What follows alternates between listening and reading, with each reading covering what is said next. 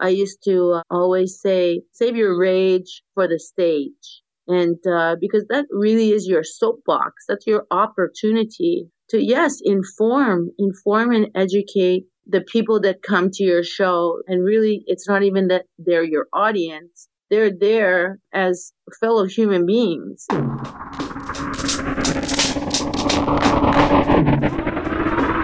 You're listening to Music Growth Talks, the podcast for musicpreneurs with Andrew Apanov.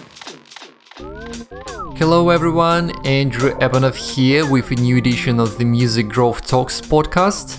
Today's episode is um, somewhat unusual as it doesn't have a lot on marketing, but it does cover a different kind of growth. This is my conversation with the princess of punk, Bif Naked, the name my Canadian listeners may recognize in particular. Let me quote a description from Bif's website. Uh, Bif Naked is an international recording artist, poet, writer, troublemaker, nice girl, dishwasher, martial artist, ballerina, straight edger, tree hugger, big fighter, Canadian citizen, and middle daughter. Um, I think it's important to add for the context of our conversation, since we didn't talk about it much during the interview, uh, that um, Bif is a cancer survivor, something she talks about in her memoir, I Bificus, which I highly recommend you to check out. And um, she's currently finishing a book about cancer as well. Um, Bif uh, was born in New Delhi to teenage parents and was adopted by American missionaries and eventually ended up in Canada. She's got a fascinating life story 10 records, multiple hits, toured the world for 20 years. Um, you just go and look her up on Wikipedia for a full background if you're unfamiliar with Bif's career. And please listen on. Welcome to Music Growth Talks. I'm honestly honored to have you on the podcast. Thank you. I'm honored to be here. Do you want to tell me something about the post on Instagram you published just a couple hours ago? I wasn't going to ask you about that, but I just went up and you know and and saw this very inspiring post you did about uh, your words of the day. Oh, good. Yeah. I don't know. You know, I've been uh, social media is so strange, really, in our culture. It really is for most of us, uh, maybe especially Generation X, probably worse for millennials and whatnot. But I've been on Twitter, for example, since 2009. And uh, I didn't understand the format. I wasn't on Facebook. There was record company people uh, who handled Facebook and MySpace because I didn't own a computer. I didn't have a television. I didn't care. I had dogs and listened to punk rock and worked out and did yoga. And I was really not all that interested. But I got Twitter on my Blackberry in 2009. And without knowing what I was doing or knowing what else to do, I would put up a word of the day or I would put up a food of the day just because I just was being kind of silly and and in lieu of writing anything that was I don't know, I felt I felt embarrassed to be too self-promoting regarding music, so I just did stuff like that. And sometimes I would uh, do lots of different gratitude posts and whatnot. And so uh, Twitter kind of has evolved. It, it, you know, it ebbs and flows as far as the uh, uh, the audience goes because people get off of Twitter and do something else or they go yeah. back to Facebook or, and then Instagram kind of was developed and, and Snapchat kind of at the same time as Instagram. I never really got into Snapchat because I, quite honestly, I just felt too self-conscious to always be shooting videos. I, I just, I felt that was invading my privacy a little bit and I was at a different place, I guess, in my emotional life when Snapchat came out. I think that my my dad was in palliative care. I was going through a divorce. My dog died. I mean, it was a number of different things that led me to feel like I wasn't prepared to do a video every day. So Instagram was fun because I love taking pictures and I always have. And uh, to try and include photographs along with a message that's positive, no matter how corny or silly you know, some of the audience feels it is. It doesn't necessarily always get a great number of likes, but you know, I just think I I just never cared much to my you know music uh, publicists and managers' chagrin. You know, it's uh, something they're very uh, concerned about all the time. A lot of business, and as you know, in the music business, entertainment business, they are very interested in your content, your algorithm, what you post, all the likes. And I just, I just can't have that brain. My brain is always to just try and just be positive. and really it's that simple. But the, but you you are doing exactly what is needed for growth on social media. So you figured it out without trying hard at all because you, the algorithms work the way that uh, what people react to is being promoted organically. So if you mm-hmm. post something interesting, positive, something that your audience is interested in, they will uh, like and uh, retweet, share, comment, and so on. So yeah, mm-hmm. I mean, mm-hmm. it's you clearly could maybe you see some changes in the amount of likes you're getting on your photos that may be related to some other changes to to that very platform but you don't really need to know all the kind of aspects of how these platforms work. It's just the fact that you do it honestly authentically. You don't try to push your work here all the time. So and i've i've seen the kind of posts you've been publishing. You really get it well. Oh good. Thank you. I'm so happy. That's but, very validating. Yeah, but it's, I mean, so anyway, I'm linking to your Instagram profile in the show notes so anyone can check it out as well and oh, subscribe, oh, cool. follow. Yes. So no, some some really good stuff here. And okay, uh, thank you for it. It was kind of an unplanned side note, but yeah, I was I was really curious to just uh, you know start with asking you uh, what you've been uh, working on lately, and if it's uh, new new book, new music, new I don't know, maybe you're working on the documentary. I have no idea, honestly, and I'm, oh. I, am yes, I'm, I'm, I'm intentional. I'm emphasizing the fact that I don't know just yet. So please let us know what's been, what you've been cooking lately. Wow. Well, you know, it's, uh, I guess uh, it's kind of always ongoing, and I'm sure anyone who works for themselves, whether they're an artist or a self-employed writer or anything, you know, something is always simmering, I suppose, on the stove. We recorded a new record between last November and this past February. And so those, those songs are still being mixed and mastered and really excited about it.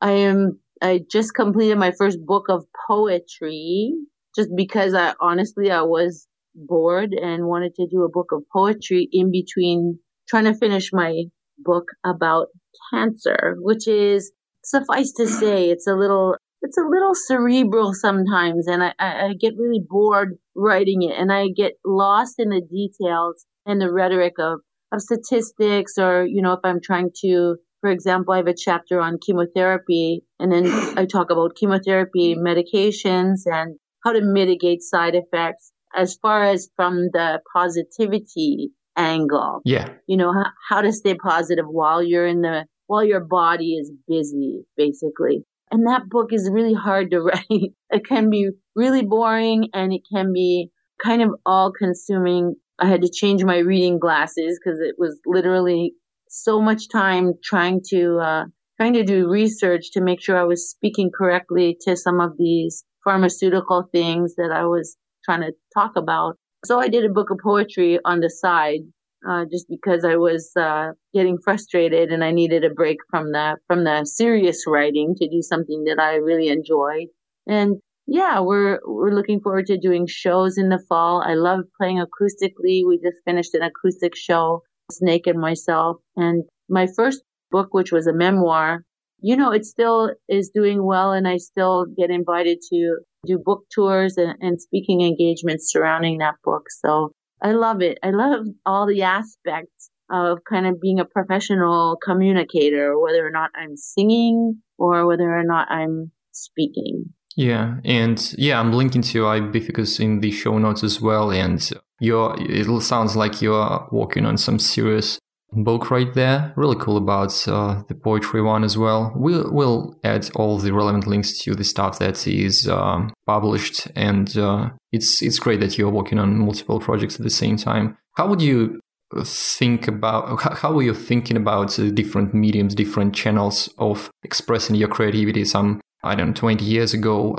So would you did you work on something besides writing songs early on in your career, or is just something that you discovered, uh, like something like writing books, only later on? Uh, you know, for me, I was always uh, in uh, dance classes when I was a kid, and throughout my young adult life, I really thought I would be a choreographer or a dancer until I discovered the theater. And then I wanted to be an mm. actor. So studying in university, I was a musical theater major. That was my passion and that's what I wanted to pursue as my life's work. And that really kind of opened the doors somehow because of the friends I made to being in a punk rock band. and really it's the same as musical theater, I assure you. There aren't a lot of differences. Just look at GWAR you know, that's theater, you know, to the thousandth degree. And it still is cathartic and creative and really fulfilling. I never did do any dance choreography in my career, which is something I always think, well, you know, maybe when I'm an old woman, I, I would love to, uh, to return to that discipline and explore it a little more. Another thing I always did was paint. So I've always done cartooning and made paintings and that comes and goes. I find that, and a lot of artists probably can relate to that. You know, if you have multi mediums that you work within, you can kind of oscillate between them all, really, you know, whatever strikes you. And certainly wherever the money is, wherever help you buy groceries is what you're going to do. Yeah. No, that uh, that that's that's great, and I think it's uh, th- there is quite some pressure on on musicians, for example, music artists out there who are just trying to make it in the music business and may not be spending as much time on some other creative projects of theirs just because they are they're stressed because of having to deliver a new record, for example. I think it's really important for for productivity and creativity to uh, to be cool with uh, exploring different roads. So it's interesting how how it's uh, how it's been for you and uh, yeah so one of the uh, things that i really like about your work from what i've heard and seen so far is how well uh, direct you've been in in in the messaging and that you've been supporting particular causes I really like the quote of Tom Morello. He said once in an interview to Billboard, I think, uh, that all music is political. You either support status quo or, well, I'm paraphrasing. I don't remember how what he said exactly, but basically the, the idea is that all the music out there, and he even used the example of Justin Bieber, not to, you know, to discuss a fellow Canadian artist, uh, that, that you, yeah, you either support the status quo or not. And your songs in particular have been quite political. How how do you approach that today? Oh well, you know, it, it was different when I was younger. When I was a young woman making records, I uh, was really fortunate to have adults, grown ups that were the production team and the and the record companies and the managers who just let me be myself. And uh, the first single I ever released as a solo artist was called Tell on You, Letter to My Rapist. And that was in 1995. It came out. We made a video for it. Uh, it's a ballad. It didn't do very well, but you know, they, they knew it wouldn't. It wasn't, uh, that wasn't the point. You know, the point wasn't that it was ever, ever going to get on radio, which as a, you know, back then as a tattooed chick, I had a lot of trouble getting on rock radio anyway. But, you know, the point was that that was the song that was the introduction to this artist. And basically, it was definitely a statement song. Uh, but at the same time, you know, when I would perform this song in the early concert, I would perform it on the stage a cappella before the band came out. I would just go up there and it was almost like self torture. You know, it was, uh, it was like, you know, basically, I don't know, stabbing myself in front of the audience every single night, singing this uh, very vulnerable, song a cappella. And when I was a young person, especially, I mean, I didn't have the best voice in the world. It wasn't, I didn't have any training. You know, I kind of had to just make it up as I went along. And, and from that point, I think that, uh, I kind of started to develop a reputation as a female that wouldn't back down from any, any topic and wouldn't tolerate any, you know, any monkey business, basically. Yeah.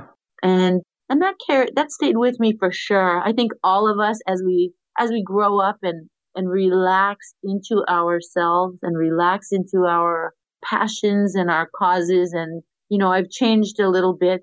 I'm not I don't talk so much. you know, I don't uh, I don't chime off about every battle that I want to fight. You know, I really do pick and choose some of the different things to align myself with.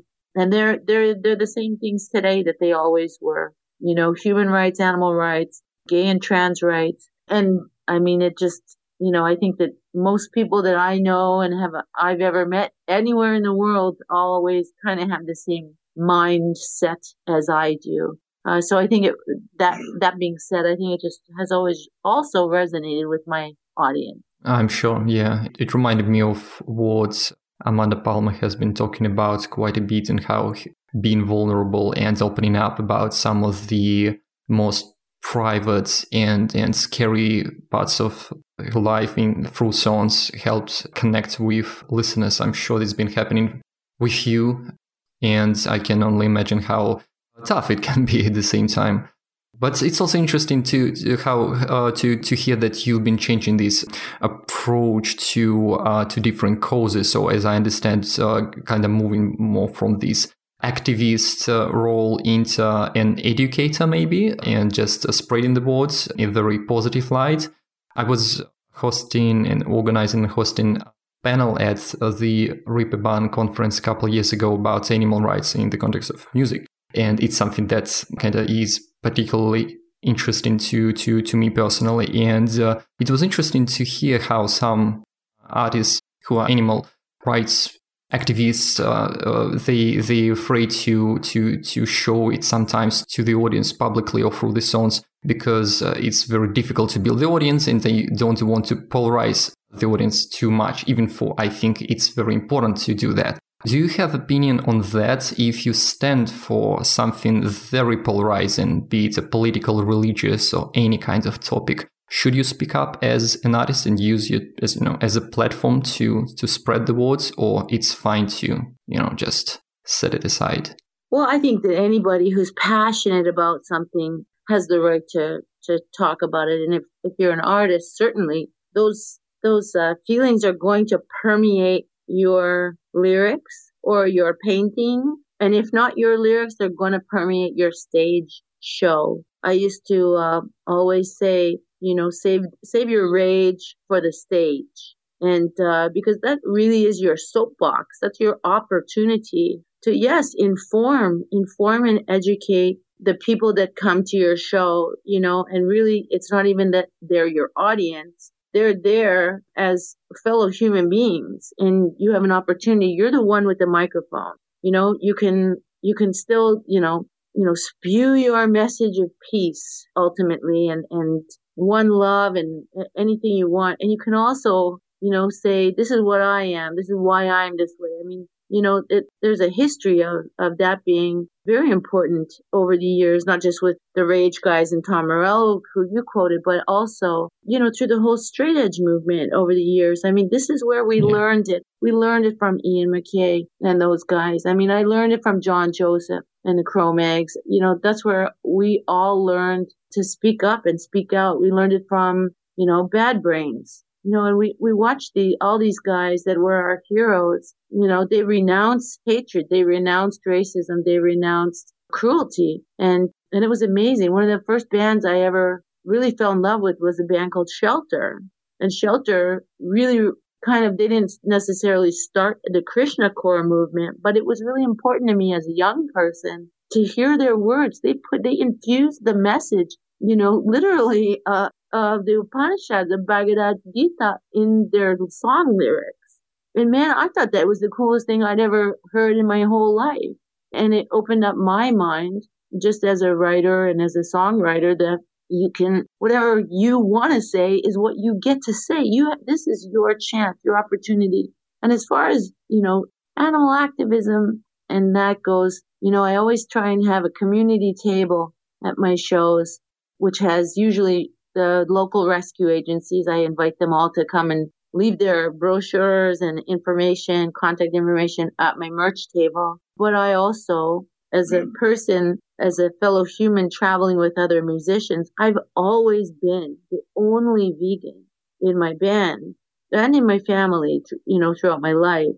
And that for me was something that never actually bothered me. I was always the odd man out, always. You know, as a, I was the odd man out as a woman, as a, the only girl, but also the only vegan. And so I always knew that, you know, for me to sit there and admonish my band guys about having hamburgers or whatever, it wasn't necessary. That wasn't my job. My job was to live as an example. Yeah, yeah. So yeah. you know, and they could just just living symbiotically uh, with these people who I love very much. I'm not gonna I'm not gonna hate on them for their choices. And a lot of abolitionist vegans disagree with me about that. They say you shouldn't even you know be in a relationship with these people in any form. How can they? You know, it's disrespectful if they you know eat eggs in front of you. It's disrespectful. I never saw it that way because I always saw veganism as more like my religion than anything else. And they have a different religion. Literally, it just had nothing yeah. to do with my path. But if I could be an example by how I live, how I speak, you know, and just the, the things that I stay true to year after year after year, for me, that was really more authentically how I operate than anything else. I love t-shirts. I love flags. I love being able to spread messages in that way whenever I have an appearance or anything like that, you know, but veganism is very funny in North America. It's become a elitist in a way. And it's also, a, it's a class issue now because it's very expensive to eat healthy you know, when the impoverished people of the world cannot afford these fancy vegan restaurants, you know, so I do not go to those restaurants, even though they're vegan. That's fantastic. I think that's fantastic. But I always think I'm a hypocrite if I want to try and work for social justice and, and fight against food poverty for people. If I'm, you know, participating in this elitist kind of movement. You know, I've always eaten fruits and vegetables just because that's what I like. And so I, I make sure that I am very conscious of the messages that I do send. Yeah, that's really inspiring. I share a similar approach to this. I'm really glad to um, to to hear it from you. I may even be quoting you to, to some of my uh, fellow um, vegan friends who tend to be mm-hmm. more sensitive about well i'm vegan but not everyone as you mentioned um, shares the same positive attitudes towards just um, being out there as an example. I really like that. I bet it wasn't easy to tour as a vegan like uh, even 10 years ago uh, but looks like you managed well. Honestly even in places like uh, like the czech republic russia anywhere that I have been where the band is provided food, often, especially again, yes, 10 years ago, 20 years ago, you know, it was, uh, dumplings and beer and boiled meat. And, um, you know, God bless these, these promoters because their mother cooked for the band, which is uh, wonderful. It's beautiful. But of course, I didn't eat bread. I didn't eat wheat. I didn't drink alcohol. And I didn't eat meat. I didn't eat cheese. Uh, so for someone like me, you know, it was very uh, difficult, but ultimately it was easy because I could somewhere I'm gonna find a tomato. Literally, yeah. that was in my brain. I will find a tomato. And if I go to a restaurant with my band and we only have one hour to eat before the concert, I'm going to order a plate of tomatoes and they can have their, you know, whatever they're having, spaghetti, you know, parmesans or whatever they're having. And I'm going to have my plate of tomatoes and I'm going to be grateful that I can have that and go do a show. And literally that's always how I thought. So for me, it wasn't really hard. It was only hard if I was upset. Yeah, yeah. As long as I didn't allow it to make me feel sorry for myself Really, that's the bottom line. That's the only reason uh, anybody in the world would be feel, you know, bad that they didn't have their fancy vegan hot dog or whatever people are accustomed to eating or their almond milks or all this stuff. You know, if they had no almond milk, I didn't complain. I just had my coffee black. Yeah. You know, it's really simple and, and it's just perspective. And I think that because Yeah. in the early days there was nothing available, now it's amazing. Now I can go to my store and get vegan whipped cream, you know, made out of coconuts. I mean, it's incredible. The product they have now, it's so easy to be, to eat plants. It's just so easy. However, it's expensive. So again, I, I'm always conscious of, of that. And that's why I stopped posting on social media a food of the day. I used to love to have a food of the day because it was a, just a, a gentle suggestion. And, uh, it was actually papayas that did me in because I suggested papaya as the food of the day one day. And, and both of my dogs were still alive at the time. And I would have, I cooked for my dogs. I never fed them dog food because I was convinced there were horses and everything. Uh, so I just cooked for them rice and whatever they eat, uh, you know, chopped spinach and stuff. Yeah. But papaya was very expensive. And I would have a papaya with my dogs. And, you know, I thought about it and I thought there's a lot of people that cannot afford to go buy a papaya and then not only eat the papaya, but waste half of it on their dogs. And I thought, what do I look like that I'm posting this impossible ideology, you know, surrounding food poverty to people? And I just thought, I can't do this anymore. I can't, because what, you know, I eat an avocado. I just think there's people can't afford an avocado. I'm not going to post that I ate an avocado. Like literally, I won't post it because I feel like it's unattainable for many people. And I just, uh, as I got older, I became more conscious of, of food security surrounding our eating and around plant-based eating particularly. Yeah, that's some proper hardcore veganism right there. But it's all about the mindset, really. It's it, it's about being uh, creative. Also, I, I like how you've been approaching that. Uh, really inspiring. I think that this kind of mindset is applicable to all aspects of life. Uh, so we've been talking about plant-based diet here for a few minutes. I, you've been uh, sharing some interesting insights on that. But really, if you think that you don't have enough money for some kind of music gear that that doesn't allow you to to start creating music or you have you think that you have some kind of other limitations these days because there are just there is so much stuff and so much technology and everything is available from food to like everything is available everywhere but at different with different price tags clearly you you can just shift your perspective and do whatever you can with the resources you've got. This is what I get from your message, besides the very interesting and practical to me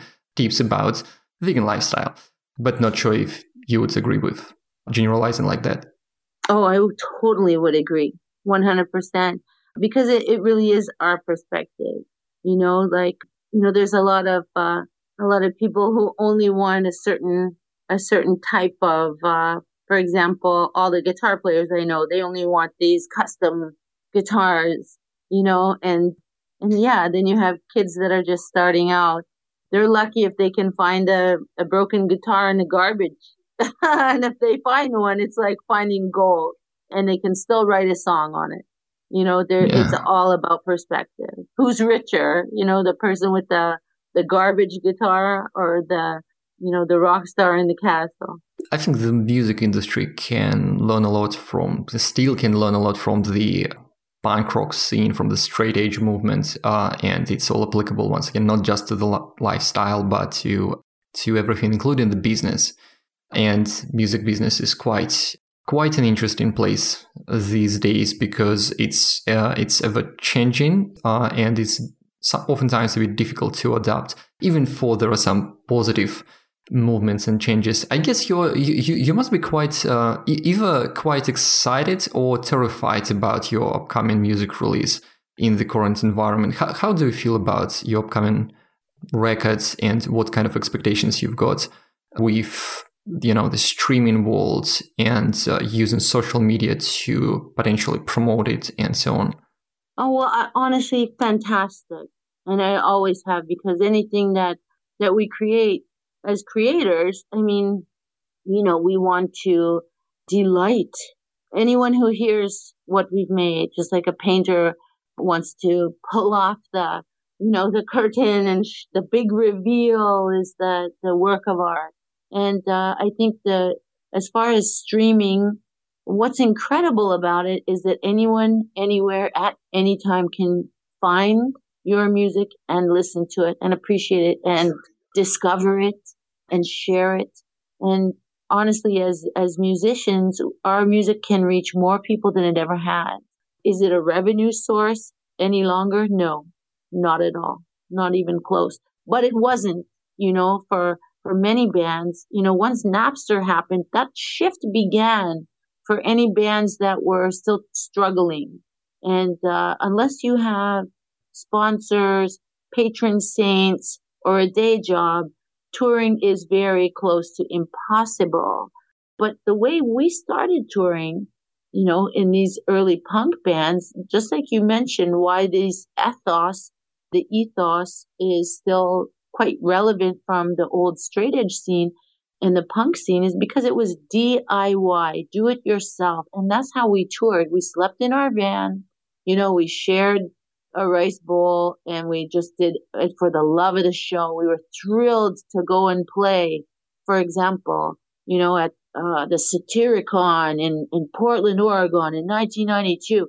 We made $23, $23 American dollars. And we were excited that we could put it in a gas tank so that we could get to the next show. Literally, that was our mindset. Every show was a victory no matter if there were 10 people, you know, when I was working on this record uh, recently with Doug Fury, we talked about playing the Rock am Ring, you know, and we were laughing about how, how good the chocolates were backstage. I mean, that was like the thrill of, you know, it wasn't that we were on stage with a prodigy. That wasn't even in our brains. We were thinking about the chocolate, like it was free food we were like, oh my God, all this free food. It was amazing. And that attitude never leaves you. So when you release a single nowadays, any band will tell you this in any genre. It just really depends, A, on your perspective and B, on, you know, how you can spread the word. There's a lot of, uh, a lot of artists in this day and age, you know, and we can think of, of course, we think of pop stars, uh, like Drake or any of these or you mentioned Justin Bieber, any of these artists, you know, they can drop a single. They can like surprise. You can get surprised in the morning. Oh, surprise. They've released a single and it is platinum. you know, it's like a million streams in a one hour or whatever it is. And then there's bands who are, you know, like, you know, your, your average Swedish death metal band that's on the road in Europe in winter, trying, you know, desperately to get kids out to shows and they can drop a single and nobody will hear it, you know, and it's, uh, it's very unbalanced in that way. But, you know, what's the trick? Is it money? You know, is it money that these companies are putting behind, you know, some artist single? If you have a record deal, what does that really mean anymore? What does it look like? And is part of their marketing plan have to do with buying views, buying likes, buying followers. I mean, this is the world we're in. How do we, you know, as independent artists compete against that? Well, at the end of the day, you know, it's not actually, contrary to popular belief, it's not actually a competition any longer because it's really apples and oranges. Everyone is in their own lane. Yeah. And, and that's my theory. And I just think with us to release new music, you know, my hope obviously is to reach a larger audience, like anybody's hope. But I know that my fans who like my music will probably really like it. And so I go, man, that'd be really great. And then, then they can, you know, shake my hand when they see me at a show and go, Hey, we like your song. And honestly, that has, that has to be enough for artists today because it's very difficult to actually have music be a revenue source anymore. Shows are a revenue source, touring is a revenue source. Yeah, but it can even become a revenue source if you double down on your core audience. And I'm fully with you on the idea that everyone is kind of in their own lane and you'll, for example, have uh, some core fan base. And if you just focus on making sure that your fans hear the new record, because it's it's also a challenge. Uh, they may not be following you on a particular social media platform you are on. They are not uh, following you on Spotify yet, or they're using uh, Deezer and not Apple Music or Spotify. So you just want to ensure that you've done everything you can to reach them, and then if they really like it, and most probably they will they will spread the word for you as well. So just focusing on on the people who really care instead of reaching trying to reach masses is also just a practical and effective strategy from what we see at least. And it, it really helps if you have some kind of core following. Uh, so anyway it's uh, I, uh, but yeah it's really it's it's a tricky topic but uh, uh you've you've got some good and relevant thoughts um thoughts there. So yeah um really looking forward to checking out your new stuff by the way. So uh we, thank you. once Very again cool. we will be linking to everything. Once it's out like i will just uh, you know still edit if someone is listening to us later on this year or you know next year. And yeah i think you should consider running a membership platform of some kind maybe a patreon or something like that because i think you could mobilize your super fans on one platform just give them a platform to support you and to you know chat with Chavi and so on just a side note it's like cool. i'm, yeah, already i'm listening you. to you and i'm kind of brainstorming what kind of things could work for you anyway uh, really interesting things. Uh, well, for now, for the time being, like let's say in the summer of 2019, what is the best platform to find more about you, or maybe you know to to follow you or to subscribe to your updates? What's what's your preferred medium uh, platform right now? Well, currently, I mean, you know, because I try and do everything organically, and that's more of my hope to be just authentically do it myself. So I'm on Instagram and Twitter.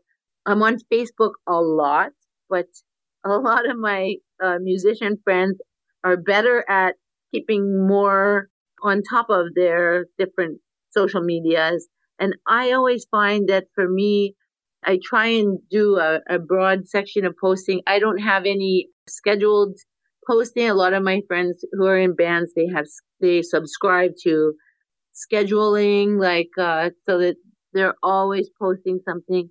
I just find that I am inspired and then I will post something, basically. But that's the most honest way to find me. And I have all the messages are usually open. So um, I still send out mail outs. I get requests still today to to visit people. I think that once I had breast cancer 10 years ago now, it's my anniversary this year. I started getting requests to go do hospital visits for patients. And that kind of led me into volunteering. I just never would have had that opportunity to discover that path had I not been diagnosed myself. So I've always thought of uh, my own diagnosis as a real uh, treasure in a way because it led me to doing some of the, I guess, volunteer work that I do. I love it. So I always want to uh, be available for people. And uh, I do send a lot of mail out. I send cards out all the time. Awesome. And and I love it. You know, I really do. And when we do uh, when we do shows, I do try and meet everyone after the show and we we uh we do signings and stuff and I just and it's hours and hours because I talk and talk and talk until my manager tells me stop talking. You're gonna lose your voice.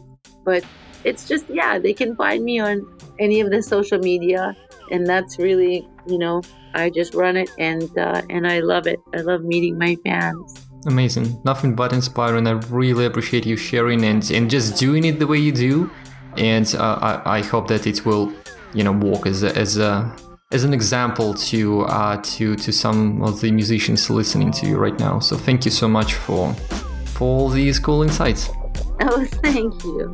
So yeah, we'll keep an eye on on everything once again, uh, encouraging everyone to check out uh, the, the website and social media platforms. Uh, we're linking to it all. So thank you so much uh, for being on the podcast. Oh, it was my sincere pleasure. I appreciate it. Thank you all for listening. This was Bif Naked.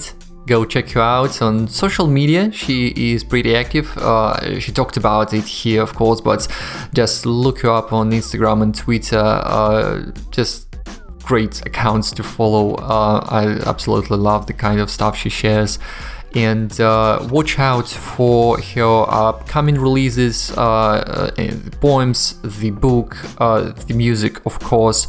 And uh, i'm linking to some other resources in the show notes as well. You can find it at dottedmusic.com on the blog we have um, a post about these episodes number 137 and uh, if you haven't uh, subscribed to this very podcast yet, please consider doing so at musicgrowthtalks.com. Uh, that's pretty much it for today. Uh, thank you all for listening, and till next time. You've been listening to Music Growth Talks with Andrew Apanov. Find more episodes and subscribe at musicgrowthtalks.com.